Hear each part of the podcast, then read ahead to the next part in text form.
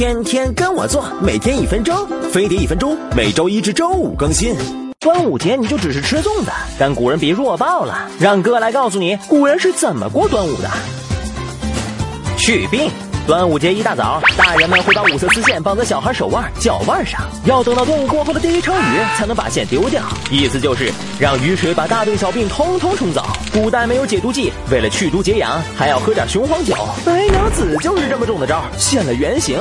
驱邪，端午当天，除了打扫屋子，还要把艾草、菖蒲、榕枝用红纸绑在一起，插在门上，可以驱除不祥。手巧点的姑娘还会搭配榴花等做成花环，配饰戴身上，类似于。护身符，走哪儿都不怕。驱鬼，传说唐明皇生病的时候梦到钟馗捉鬼，醒后病就好了。他就要求全国人民都在自家大堂挂钟馗画像，用来驱鬼。唉，鬼要都这么胆小，鬼片还怎么拍呀？吃粽子、赛龙舟这些，现在我们也过，纪念屈原嘛。除了中国之外，韩国、日本、新加坡等很多亚洲国家也过端午。